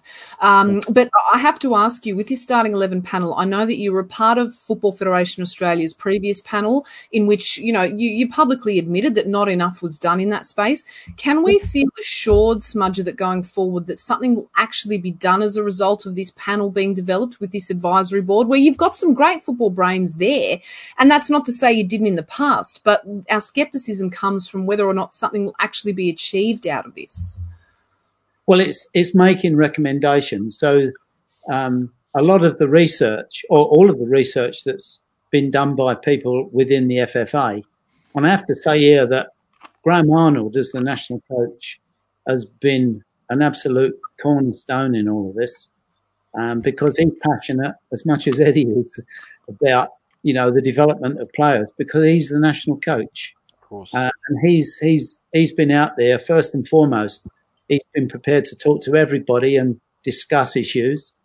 And he openly says, I, I, I don't have all the answers, but I know what we need to try and address. And a lot of things that have been put forward in reports like the performance gap for the men's game and the women's game is identifying, first of all, where the issues lie and how we compare with the rest of the world in terms of match minutes and opportunities for younger players. And we're, not, we're, we're in a poor position. So we have to do something about that collectively. And that's where bringing people in the game, Arnie's been saying, you know, you've got to bury the hatchet and forget about things that you, you may have been anti some years ago. We've got to take a fresh approach and say, what's in the best interest of developing players?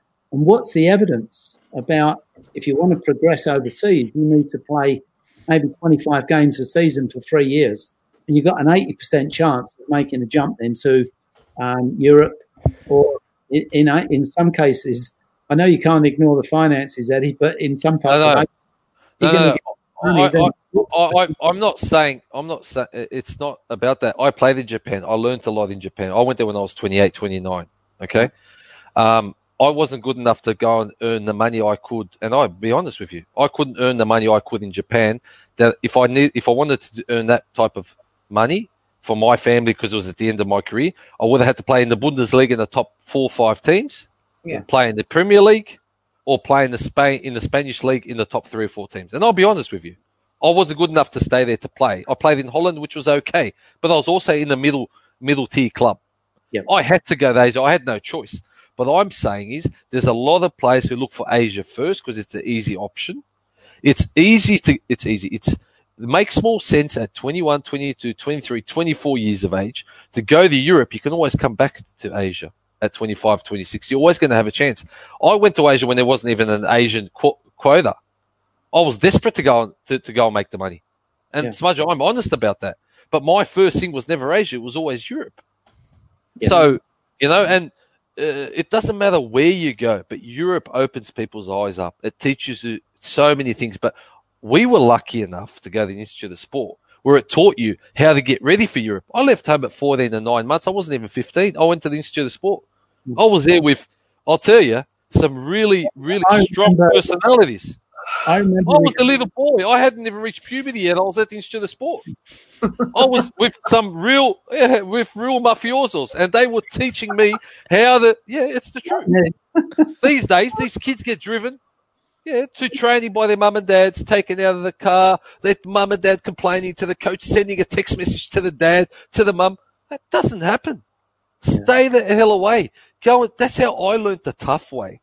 I had your brother, Lucy, uh, uh, Ned, uh, not Ned, uh, um, Ivan. uh, Ivan, one of the hardest personalities, nicest blokes ever. Mm. And Joe Šimunić, you made a mistake. You would hear about it straight away.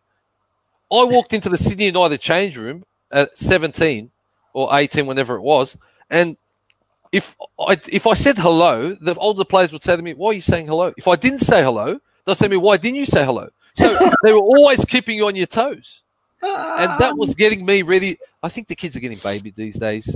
It's Yep. all, it's a lot with the coaching as well. He got screamed at, didn't get screamed at. I used to get bollocked at at mm-hmm. times, especially by rocks at, at the institute. And you know that was that's where I learned my trade. People like him are missing. They're not. They're nowhere to be seen anymore, and that's the sad thing. You know, it's oh if yeah. Sorry. No, can I just ask uh, on this? Uh, I think it's a really good discussion. It kind of constantly Yeah. comes up. We talk about Yeah. the changes, um, and this is for you as well, Ron, and, and you as well, Lucy. These changes are they happening just in Australia? This kind of, I guess, softening of players, and, and players aren't as and as kind of strong as they used to be mentally, and all these things.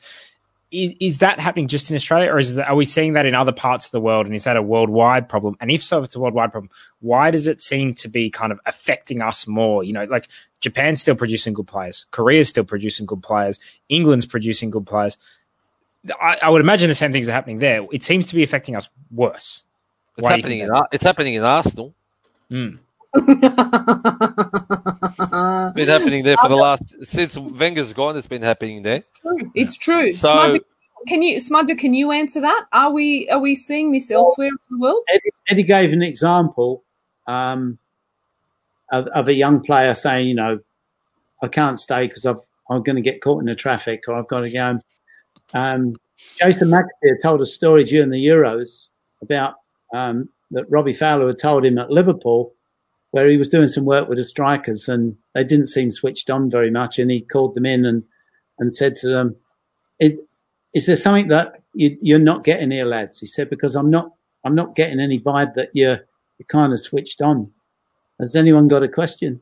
And he, and this player turned to him and said, when do I get me car? Oh, So, mate, you know, and they all, they all just fell about laughing in the studio, but that was a true story. So, you know, it's what I'm saying is, um, Eddie's saying that, you know, we're maybe, um, a bit too smothery in terms of how the kids grow up. It's no different. Like, you know, I've had a number of people say to me, well, you know, if you get one contract uh, in the Premier League now, you could be set for life. Um, and everyone's got their name on their boots. You know, things. I mean, that's obviously an That, exaggeration. that's society, though. That's society. It's changed. Yeah, yeah. it's. It's like social media.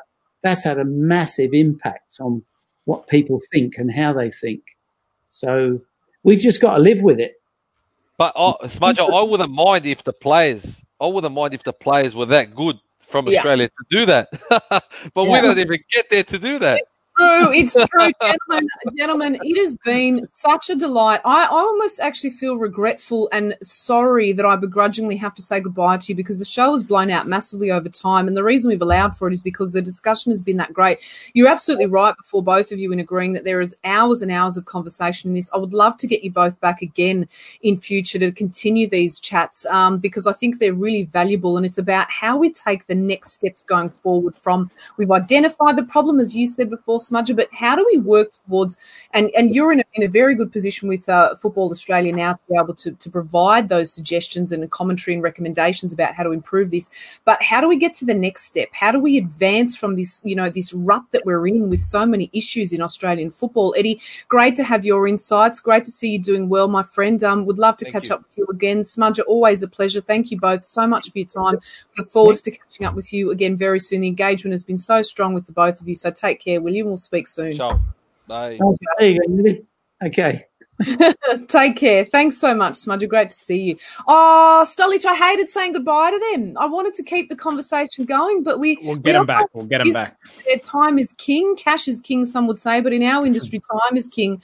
Um, I, I, hate that we have to breeze through some of these items, but um, I know that we want to mention them. I want to reference back to the point that we made about Kevin Muscat, unfortunately being sacked from his club in Belgium now after 14 games. We wanted him to do well, Stolich. We wanted him to see, you know, we wanted to see him achieve great things in Europe, um, but unfortunately it wasn't to be for him. But where does he go to now? Some are saying back to the A League. I've seen commentary about Newcastle Jets because we know that that position is still up for grabs.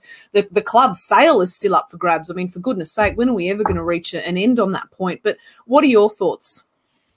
I think um, it maybe take a little bit of a break from the game. You know, maybe just just six months you know, let let the dust settle. A lot of teams are in flux anyway because of COVID. But you know, like uh, Rhonda Blackwell says here, two wins out of fourteen. Uh, it's just not good. Like you just can't defend that, you know. And you're looking at the stats, and listen, I'll be honest, and I think everyone in Australian football, we, none of us really watched the Belgian Pro League. We were just kind of looking at the results for seeing it, but it hasn't really worked out for him. And uh, that doesn't necessarily mean that he's a bad coach or that he's not up to even the level of Europe. It just means that that fit didn't work. Now, I'd love to see him get another opportunity over there, but one thing I will say is that it, it does highlight the success that Ange has had. And one mm. thing that I mm. think really helped Ange is Ange went with a very clear philosophy of how he wanted to play the game. And that has reaped the rewards in Japan. And, and I think full credit to that. Now, I'm very interested to see how Tony Popovic goes once Xanthi gets up because listen, he was in Turkey, was 11 games. It's, you can't sometimes these crazy things happen, but Popovic has an equally clear philosophy on how he wants to play. It's a very different one to Ange, but he has a clear philosophy.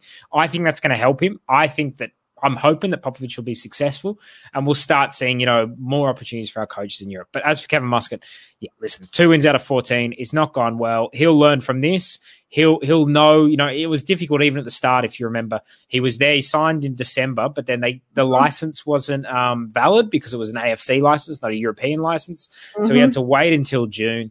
Had a lot of issues there, but you know we'll, we'll keep an eye on that team because uh, Liberato is still there from uh, Wellington Phoenix. Yep. So interesting times. But yeah, I think Muskie will, will bounce back somewhere eventually. I hope he does because I think, um, you know, contrary to popular belief, I think he's a fantastic guy. Actually, um, off the pitch, uh, you know, dealing with him, I've, I've made that very clear over the years about how much of a gentleman he was. He was mm. so well liked by his players. He achieved phenomenal things with Melbourne victory. I think he's a great tactician and he's got a very bright future in in, in football wherever that is. But we we hope he does well somewhere overseas. It would be fantastic to see. Let's quickly talk about the Asian Champions League and our very own A League sides uh, featuring Sydney FC beat Shanghai four 0 in a dead rubber match. But we know that Australian teams usually have good luck in dead rubber matches, a la last season. Victory, of course, they've still kept their hopes alive. Uh, Perth Glory also drew 2 2, um, and they're in action again tomorrow. But how do you rate their performances so far, Stolich? I mean, I know that you've been pretty clear about it on social media and, and much to the ire of our good friend Danny Townsend, who we've always, by the way, got a lot of time for, um, uh, the CEO over at Sydney FC. But, um, you know, a good result for them. But I think of all the Australian teams, to me, they've been the most impressive. Mm. They just need a clinical goal scorer. Look at what happens when you let Le Fondre go. Um, and, and, you know, they had so many great opportunities to score continuously throughout their campaign so far. But they, to me, have been the shining light of the Australian teams. But how have you rated everybody else? Well, yeah, I mean, this is the point is like, I think every single team that every single A League team has faced in this Asian Champions League has been there for the taking. You've seen Perth have lost, I think, two games where they were leading with, you know, eight, they were 1 0 up and it was the 87th minute and then uh, they scored twice and it was Ulsan. Another game was nil all. They copped two late goals again, I think 89th and 93rd minute. Um, again, just they're there for the taking. These Asian teams, they're not that far above us, even with all the problems that we've had, even with all the fact of COVID and budgets and we haven't played any games for a few months, and a lot of play, you know, NPL players were playing. And, and I got to say, some of the NPL players, I was very uh, impressed with Daniel Stynes from Perth Glory. Wonderful number ten. You know, he was surrounded by some very experienced players in Diego Castro, Bruno Fornaroli, Neil Kilkenny, who I think is a very very good player but very good young player. Uh, Iannucci, uh, came off the bench for Melbourne Victory uh, last week. I'd like to see him get more minutes. He scored. He was fantastic too.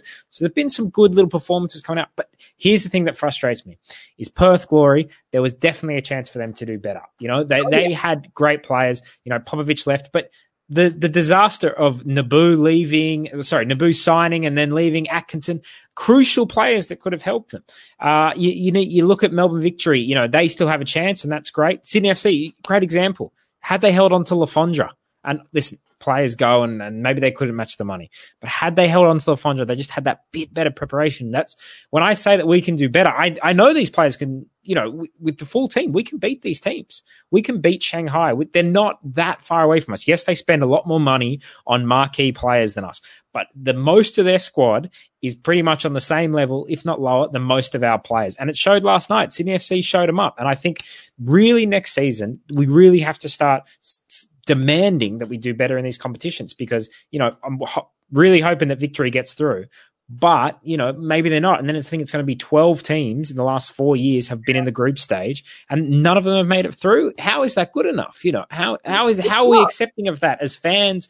You know, to me, I, I would be, if I was a Sydney FC fan, I'd say great work last night. And, you know, they performed well in games, but we need to manage games better. When we're 1 0 up, we need to defend better. You know, we need to control games better. So, I don't know. I just I look at it and I say, well done to these A League teams, given the circumstances. There were some good performances in there, and you know the young players coming through. It can't be easy for them. You know, a lot of new players, but we can do better. We know we can do better. We have to start doing better, and we have to start ho- ho- having higher standards.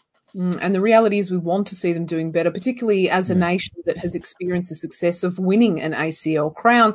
Uh, I want to move on to the next topic of conversation, Stolich. The FFA Cup changes have been released by Football Australia.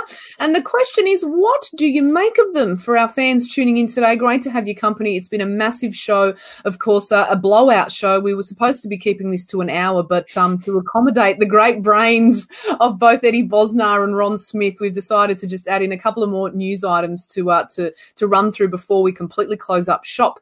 Um, but tell us, uh, Stolich, your reaction, and and I think largely from my perspective, largely I think they're pretty good um, introductions, right? Yeah, I think so. And and you know, I got to say, it was great to have the the passion of Eddy Bosnar and the passion oh. of Ron Smith. And I think you know well, that's the thing. We always talk about the show and we love the passion in the comments as well. We might disagree on all these things, but I love the passion. You know, we talked about the passion last week of uh, Marcos Flores and stuff like that. But anyway, I think let's go FA Cup. Uh, FA Cup changes. First of all, there's talk of a name change. There's talk of the Australia Cup, which I think that's fine. That, that's good. That, would be well, something interesting. FA Cup now that they've changed their name no. to Football Australia, which I think we'll yeah. continue to call them FFA for the rest of our lives. To be yeah. honest, it's, it's, going to take at least a year for us to get over it. But, yeah, but I like but hang on, if we were to vote on what name change would be the most suitable, and please, I'd love to hear from our regular viewers still with us um, during the program here. Michael Long, great to see you still with us. Ari Brisbane, fabulous to have your company. Justin Parker, big shout out to you, mate, with your luscious locks. Great to have your company once again on the World Game Live. Um, but tell us, what name change would you prefer to see the FA Cup, FFA Cup revert to? Stolich, from your perspective? Well, you know, I mean, we already have the Johnny Warren medal. I'd love to see the Johnny Warren Cup, but you know, if, oh. if it's if it's the Australia Cup, that's fine. Um, you know, yeah, it is. It was kind of one of our traditional tournaments, mm-hmm. and I think I think that's good. So that's fine. But you know, the John Moriarty Cup from Ari Brisbane wouldn't mind that either. That's that's not a that's not a bad thing. Fantastic to yeah. see. Something like that. Or Michael Long, how about this one from him, the Priceline Cup? one one thing I always hate is when it's you know the Emirates FA Cup or whenever they stick a sponsor in there. I know they have to do it because of money, but ugh, it's always like when people go and congratulations for winning the Emirates FA Cup. Like, get out of here, man. Anyway, Sorry, that's how I feel. No disrespect, but that's how I feel about calling them the Westfield Matildas. They're the ah, yeah, it's a joke. They're not It's owned by Westfield. These are the people's team. Yeah. We own this team. Australia Damn owns this team. Mark Bowers, the Southern Cross Cup. You know what? I don't even mind that really. That um pays homage to Australia, but you know I equally but the Southern Cross is also in Brazil. There's like well- in the Southern Hemisphere. We're not playing. Nah. If we create a Southern Hemisphere tournament, we can have the Southern Cross Cup. But one thing I really like about um, the FA Cup is fun. Justin Parker, haha, again with the hair, lots of laughs, jealous. Lucy, I actually am because they're so much more luscious than mine. They Mm. really are. But Justin, keep up your good work because you've got a sensational mane. Sorry, as you were, Stolage. This show's going to be two hours. We're going to get sacked. There we go. Well, you know, I- I'm a little worried about my hair. I think Australian football is starting to make it recede slightly. So watch this space every week. We can have, we can have a little an offside line. VAR can be like, yeah, yep, it's gone back. It's gone back one centimeter. Anyway. Stop it. Carry on. um, I love the fact that it's going to be standalone weekends for the semi final and the final. It's going to create a lot of build up. I think that's important. Um, there was a bit of talk about a neutral venue for the final. I don't mind that. Uh, I know some people are saying, oh, it's a long way to go if, you know, if Perth get in there and all that stuff. But I kind of like, you know, I always like in England when they, when fans sing song about going to Wembley and, and then they have a Mhm. day out at Wembley and it's really important. You have great traveling support and, you know, it doesn't maybe necessarily always have to be in Sydney or in Melbourne or wherever, but I really like that aspect. And I think for a final, you're willing to make the trip. So that's one thing I quite like the neutral venue thing. Big, big news is that they will be awarded a uh, Asian Champions League spot, a preliminary spot. Now, if we don't improve our results in Asia, we might drop down to the AFC Cup, which is kind of going to be like a Europa League version that um, they're setting up in a few years. So we need to be very careful of that, that it still is an Asian Champions League spot. But that's great because it does give an opportunity to teams that aren't in the A League to aim for something. And, you know, um, we haven't seen a non A League team win the FA, well, Australian, the cup competition yet. Um, but at least it gives them something to aim for. And that's, I think, very, very exciting. So, you know, I think back to the FA Cup and, you know what? Sorry, the FA Cup. There's been some great memories, and I feel like we don't cherish it enough. I think back to that final where Adelaide won and Goodwin scored a cracker, and it was an amazing tournament. I think back to Fornaroli's speech when uh, Melbourne City won and Tim Cahill was there, and he and he said, "We know what he said. I can't say it, but that was a, a classic moment. The ball boy incident with Sydney FC that time. You know, all, all the the great, you know, the A League clubs going to Bentleigh Greens and these smaller grounds and stuff like that. I think it's been great. I think it's a fantastic tournament. I think we need to celebrate it more, and we need to we need to create more of its history. So I think to give it its more more respect by giving it that ACL spot, by giving it that standalone weekend, I think that's great news. I couldn't agree more. I also like the fact that um, you'll be able to see teams like the Wollongong Wolves, who were the champions in 2019, Mm.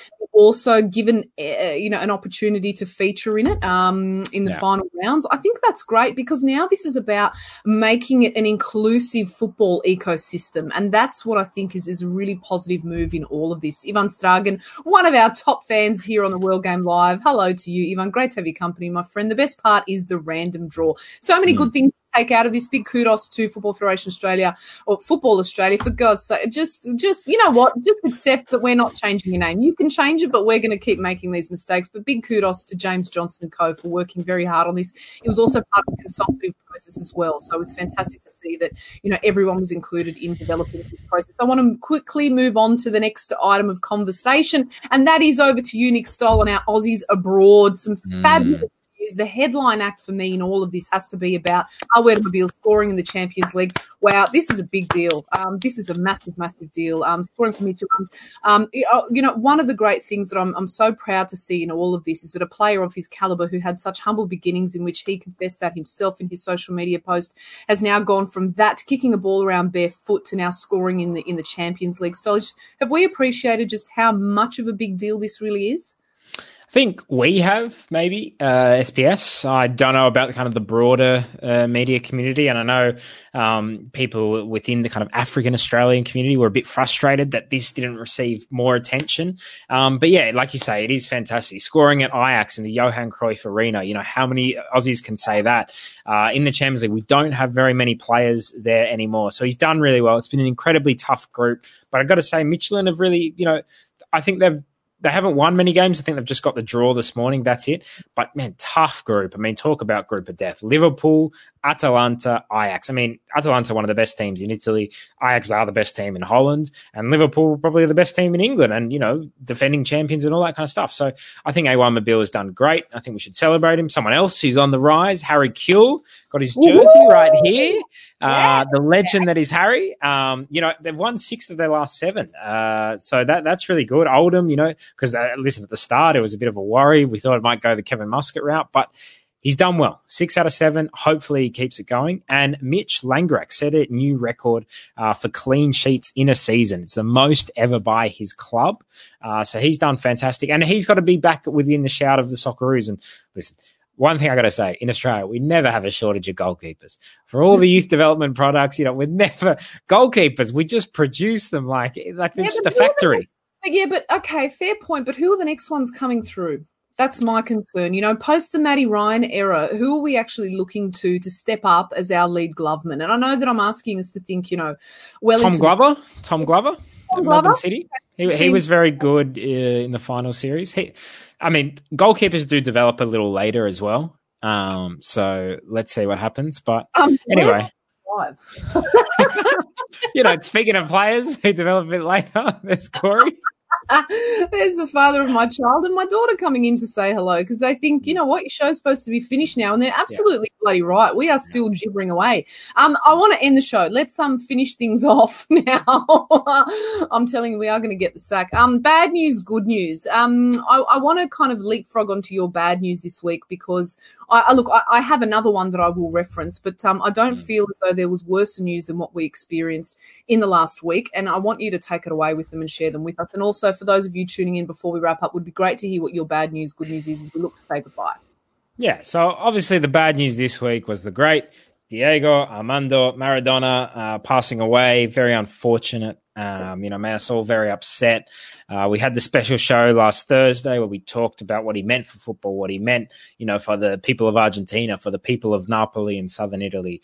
But one thing I got to say, the good news is I've really, really enjoyed reading all the tributes to him, seeing everything that, you know, Napoli is doing by wearing the, the Argentina shirt with his name on the back and they're going to rename the stadium after him. I love what Boca did by lighting up his box.